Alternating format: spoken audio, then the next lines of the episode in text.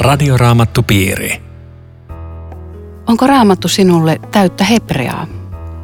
Vai onko se tuttu kirja, mutta sinulla on joitakin kysymyksiä, joihin olet aina toivonut vastauksia? Nyt kannattaa olla kuulolla, sillä alkamassa on uusi ohjelmasarja. Olet lämpimästi tervetullut Radioraamattupiiriin. Uuden ohjelmasarjan tarkoituksena on innostaa jokaista kuulemaan, lukemaan ja tutkimaan raamattua. Ehkäpä haluat perustaa itse oman raamattupiirinkin. Ohjelmaan voit lähettää kysymyksiä raamatusta. Lisätietoja saat ohjelman lopussa. Radioraamattupiirissämme keskustelevat Akasiasäätiön työntekijä, teologian maisteri Riitta Lemmetyinen sekä teologian tohtori, raamatun opettaja Eero Junkkaala. Kuulemme ohjelmasarjan aikana myös terveisiä raamattupiireistä eri puolelta Suomea. Minä olen Aino Viitanen ja tekniikasta huolehtii Aku Lundström. Kevään 2013 aikana tarkoituksenamme on käydä lävitse Johanneksen evankeliumi. Monien mielestä se on raamatun tärkein kirja. Luultavasti monet ovat juuri sen äärellä löytäneet uskon Jeesukseen. Olemme tehneet oppaan raamattupiiriä varten Johanneksen evankeliumista. Eero Junkkaalan uutta opasta on saatavilla perussanomalta. Tänään siis aloitamme Johanneksen evankeliumin luvusta yksi.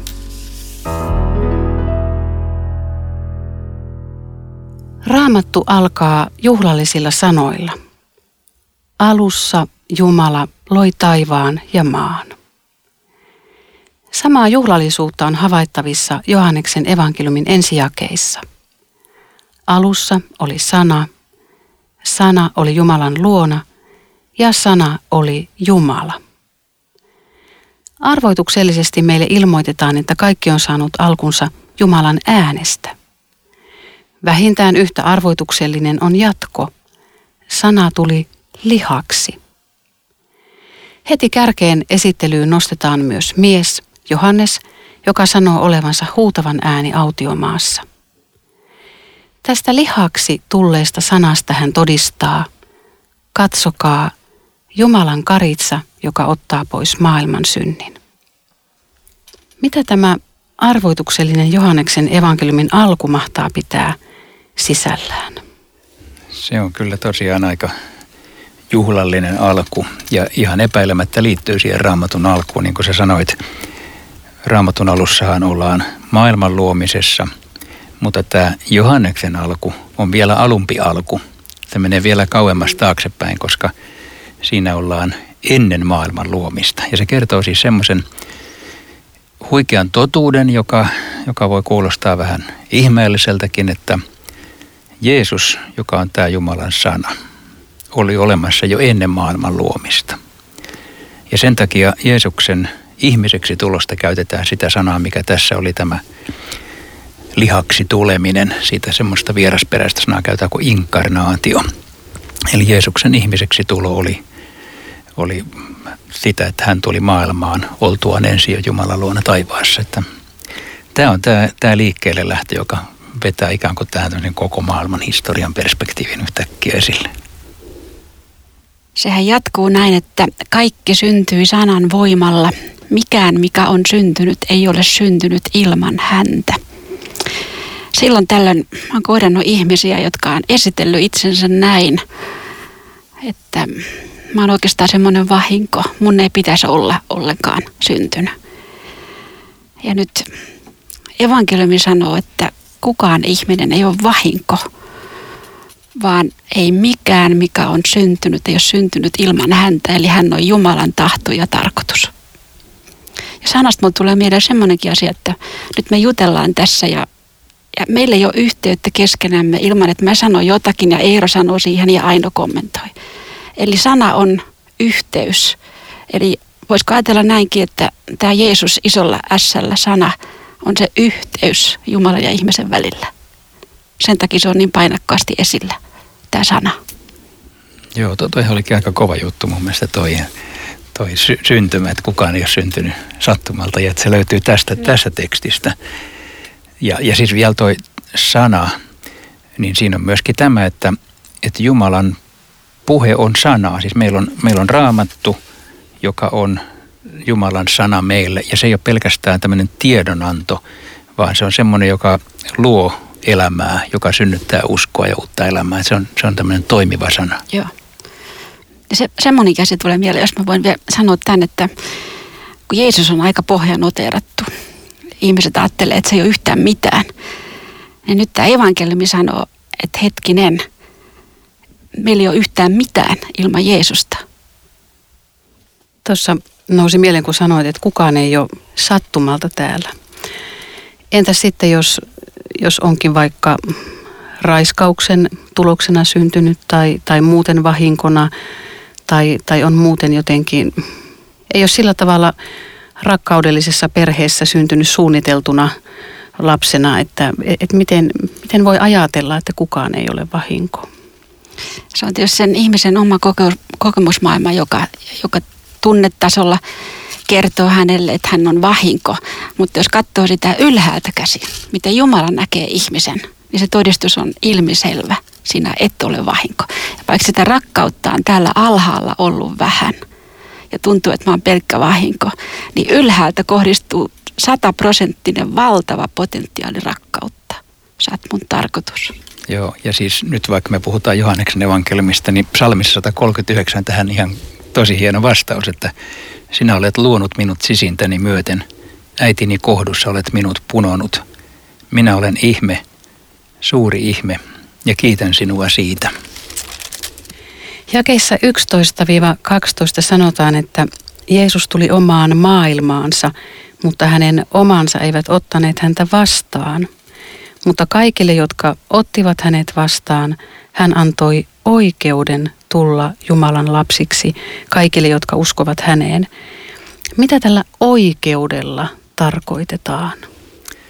Siinä luki vanhassa käännöksessä, että kaikille hän antoi voiman tulla Jumalan lapsiksi.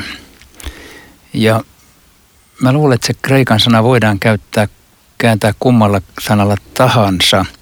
Että en ole ihan varma, kumpi olisi parempi käännös, mutta mulle se niin puhuu enempi tästä, että, että mä en voi itse ottaa sitä, mutta se annetaan mulle. Et, et siis mä en voi ottamalla ottaa uskoa, vaan, vaan usko annetaan mulle, kun mä otan sen vastaan. Mutta mun, mun tehtäväni vaan ottaa vastaan, mutta, mutta hän, hän tekee sen mahdolliseksi. Vai mi, miten tämä riittää tästä? Joo, mä ajattelin ihan samalla lailla, että, että se on niin kuin lupa. Mulla on lupa tulla Jumalan lapseksi, mutta mä en voi ottaa sitä lupaa, ellei mulle sitä anneta oikeutta siihen lupaan olla Jumalan lapsi. Mutta sitten mä ajattelen tässä tätäkin, mikä, mikä on ehkä valitettavaa, että tämä Jumalan lapsikäsite silloin vähän tämmöinen, se on kulunut. Sitten puhutaan silleen, että se ei herätä enää semmoista, semmoista hallelujaa, mitä se voisi periaatteessa herättää. Nimittäin mä oon itse ollut paljon semmoisessa hengellisyydessä luostariaikana, jossa Jumala oli vanhan testamentin Jumala, pyhä, valtava majesteetti, voi minua, minulla saastaiset huulet.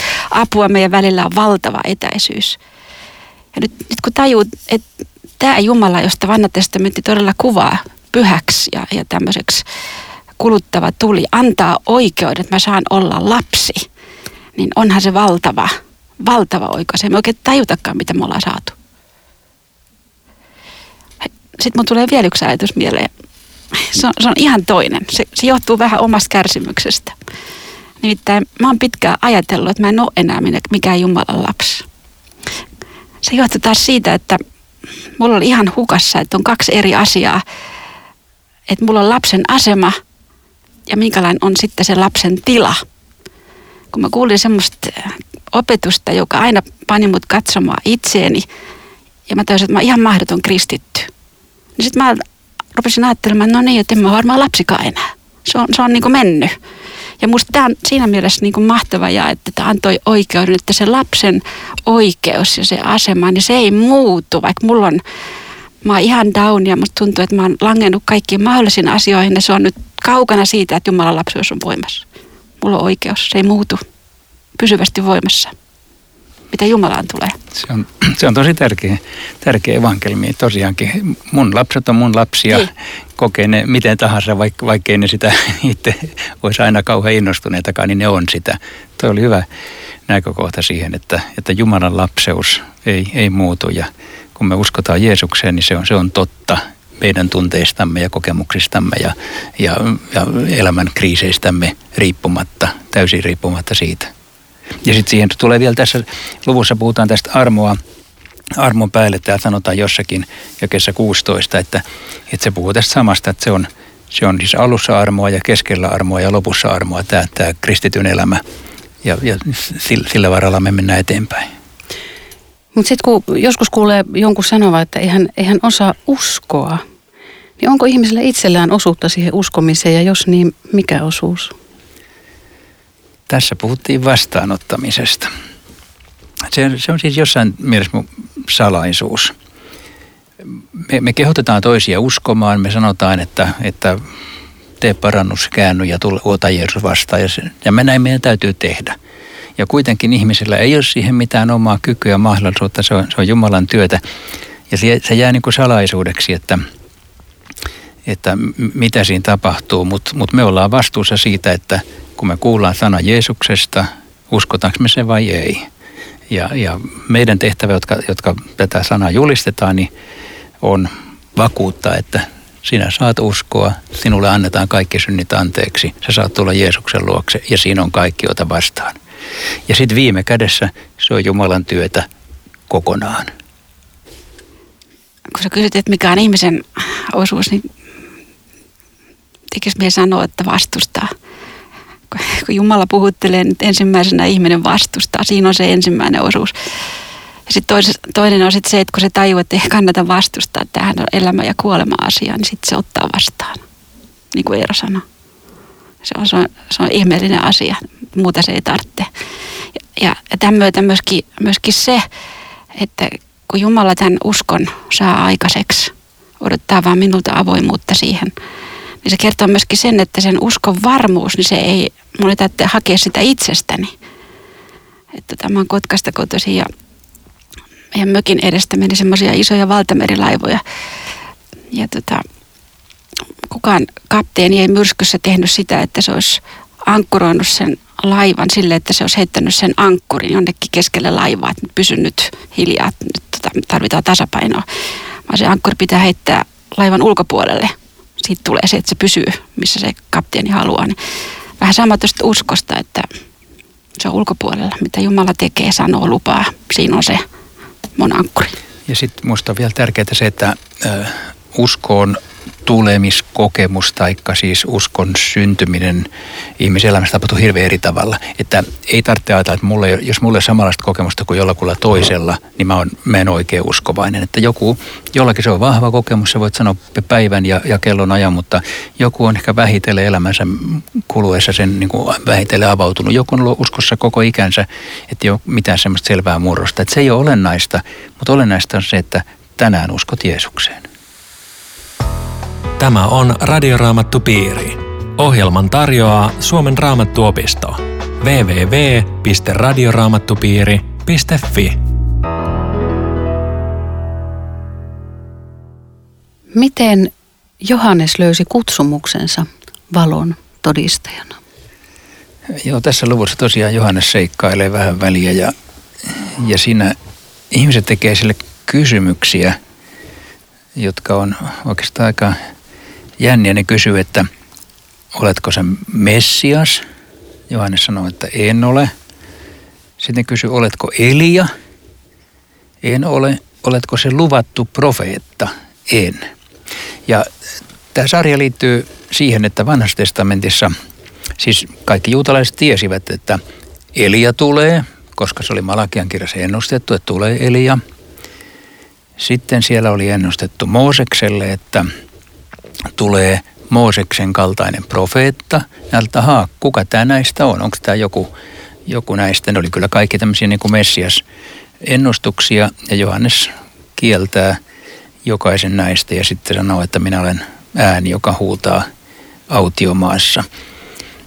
Mutta se kysyit, että miten Johannes niin tämän oman kutsumuksensa löysi. Sitä tämä teksti ei kyllä kerro, mutta jollain tavalla hänellä oli se siis varmaan jo lapsesta saakka, siihen lapsuuteen liittyi tämmöisiä erikoisia kokemuksia, että sieltä saakka varmaan on sisäinen tietoisuus ja sitten meille kerrotaan, että hän oli autiomaassa, joka saattoi olla, että hän oli siellä Kumranin yhteisössä, vaikkei hän ollut sen äh, jäsen, mutta hän saattoi siellä Kuollenmeren yhteisössä elää autiomaassa ja sitten Jumala kutsui hänet tähän tilanteeseen, jossa hän tulee kastamaan Jeesuksen. Silloin ollaan siellä Jordanin rannalla.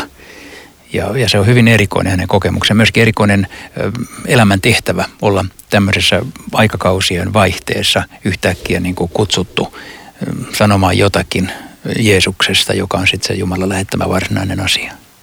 Tässä on aika jännä tässä jakeessa 33. Johannes sanoi, että minäkään en häntä tuntenut. Mutta hän, joka lähetti minut kastamaan vedellä, sanoi minulle, se, jonka päälle näet hengen laskeutuvan ja jäävän, kastaa pyhällä hengellä. Eli hän oli jollain tavalla kuullut sen Jumalan puheen. Ja hänelle oli sanottu, että näin, näin tapahtuu. Eli onko hän sitten niin kuin tämän kokemuksen niin kuin vahvistamana ikään kuin ymmärtänyt, että että Jeesus on, kuka on. Niin varmaankin. Ja sitten mä oon ajatellut tähän semmoista, se ei tätä raamatun tekstiä sitä sano, mutta semmoista erikoista juttua, että jos hän oli siellä Kuollenmeren yhteisössä, joka on hyvin lähellä tätä Jordan niin kastepaikkaa, niin siellä nämä esealaiset, joiden parissa hän mahdollisesti oli, ne odotti Messiasta. Ja ne luki raamattua yötä päivää, kun ajattelee, että siinä raamattua lukiessa, että Messiaan pitää tullessansa huomata, että ne lukee raamattua. Ne oli yötä päivää luki raamattua, kauan tämä raamattomaraton oli menossa.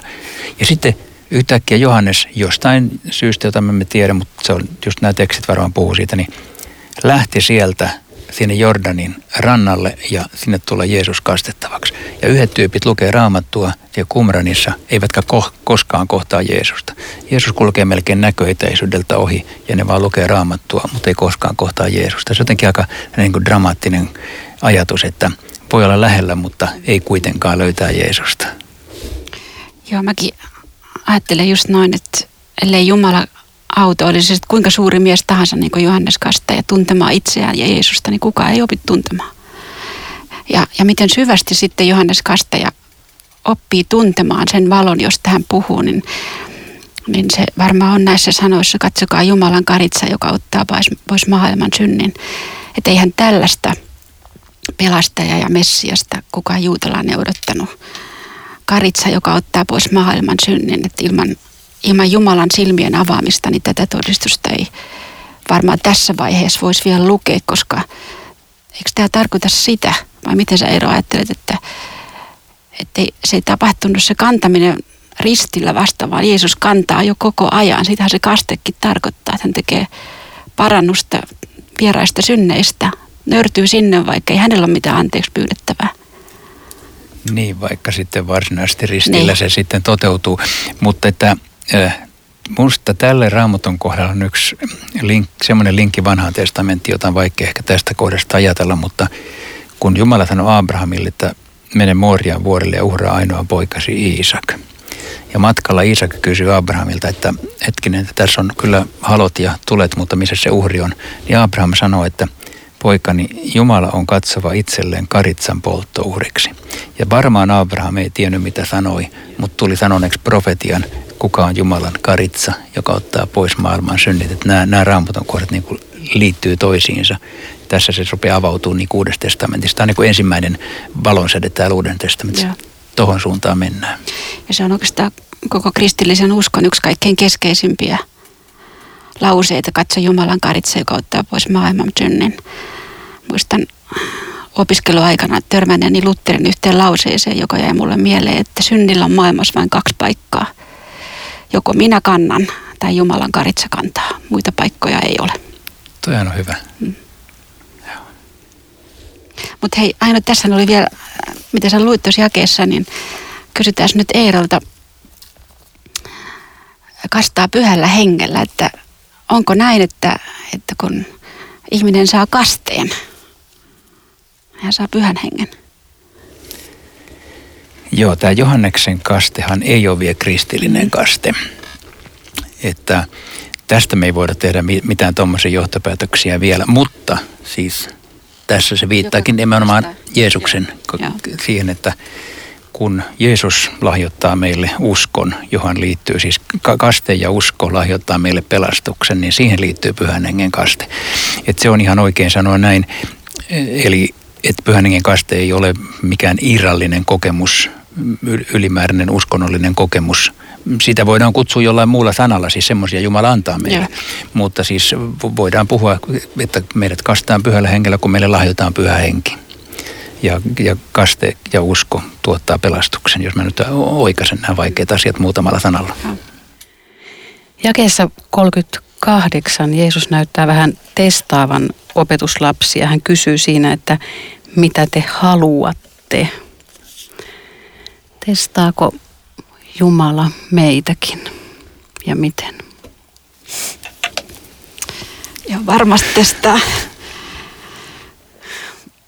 tulee mieleen ensinnäkin opetuslasten iso testi, jossa kerrotaan se ruokkimisihme ja, ja valtava kansannousu ja Jeesus on, on se suuri nimi ja tuhannet ihmiset ympäröi ja sitten lopulta kaikki tuhannet valuu pois ja, ja sitten kysytään niitä, jotka vielä on siinä jäljellä, että haluatte sitten liittyä tuohon joukon jatkeeksi. Haluatteko tekin mennä pois? Että kyllä mä ainakin sanon, että on, on testattu monta kertaa ihan, ihan oikeasti. Ja sitten lopulta jää kuitenkin tämä sama, sama päätelmä, että Herra, mihin me menisimme. Yksi sinulla on ihan kaikki sen elämän sanat. Joo.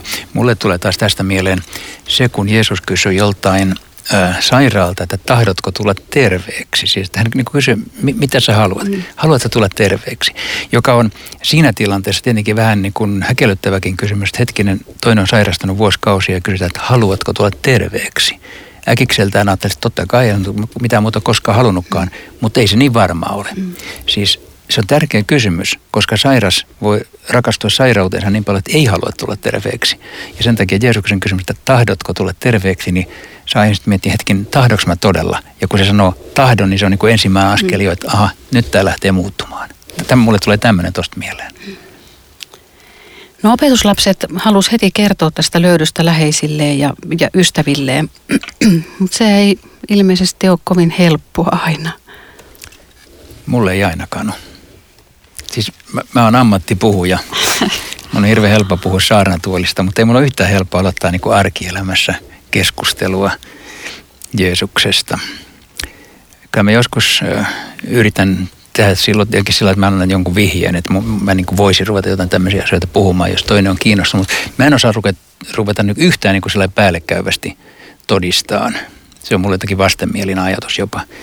Mutta, mutta siis samalla mä ajattelen, että voi, kun mä voisin, mun elämä voisi jotenkin siinä näkyä jotain sellaista, että, että toinen kysyisi, että, että miten päästä näistä asioista puhumaan. Mm. Mä en tiedä, onko sulla helppoa. Ei, ei ollenkaan. Voi, että nyt, täällä, nyt täällä on hei huonoa porukkaa täällä raamattupiirissä.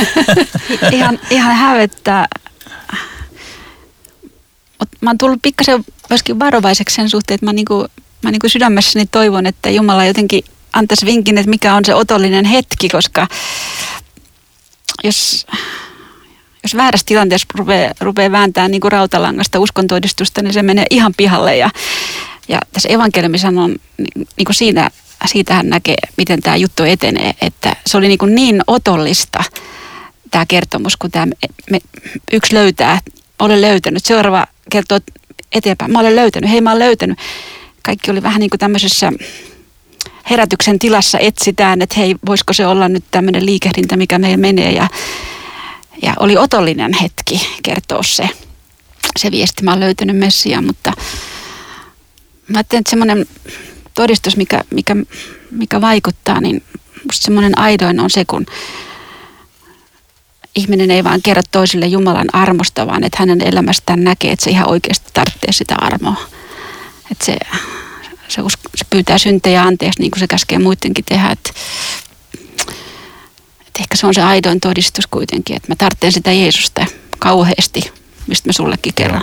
Mä, mä muistan, että se oot sinä tai joku muu, joka on joskus sanonut näin, että todistan Jeesuksesta vain silloin, kun kysytään, mutta elän niin, että kysytään. Ja siis mä en pysty tähän, mutta tämä on hyvä, hyvä lause. no tässä on aika vaikea mun mielestä toi jae 51 on vähän erikoinen, kun siinä Jeesus puhuu ensimmäiselle opetuslapsilleen, että totisesti, totisesti te saatte nähdä taivaan avoinna ja te näette Jumalan enkelien kulkevan ylös ja alas siinä, missä ihmisen poika on. Mitä tämä kuvakieli tarkoittaa ja mitä tarkoittaa Jeesuksen, Jeesuksen ilmaus itsestään ihmisen poika? Joo, se on totta, että tämä on, tämä on aika hankalasti lausuttu jae. Siis tuo ihmisen poika esiintyy nyt Johanneksen evankeliumissa tässä ekan kerran ja siinä Jeesus liittyy aivan selvästi Danielin kirjan seitsemännen luvun 13, 13 jakeeseen, jossa on aika huikea näky taivaasta, jossa on Jumala ja sitten siellä on toinen henkilö, jota kutsutaan nimellä ihmisen poika. Meidän uusi, tämä nykyinen raamatun käännöksemme sanoo siinä ihminen mutta, ja panee se ihmisen poika alaviitteeseen, mutta se pitäisi ehdottomasti olla tekstissä, koska siinä lukee tekstissä ihmisen poika. Mutta jos Jeesus otti tästä tämän nimikkeen itsellensä ja, ja hän oli äh, käytti sitä siis kukaan muu kuin hän ei koskaan käyttänyt sitä. Hän käytti aina sitä niin itseilmaisun sanana.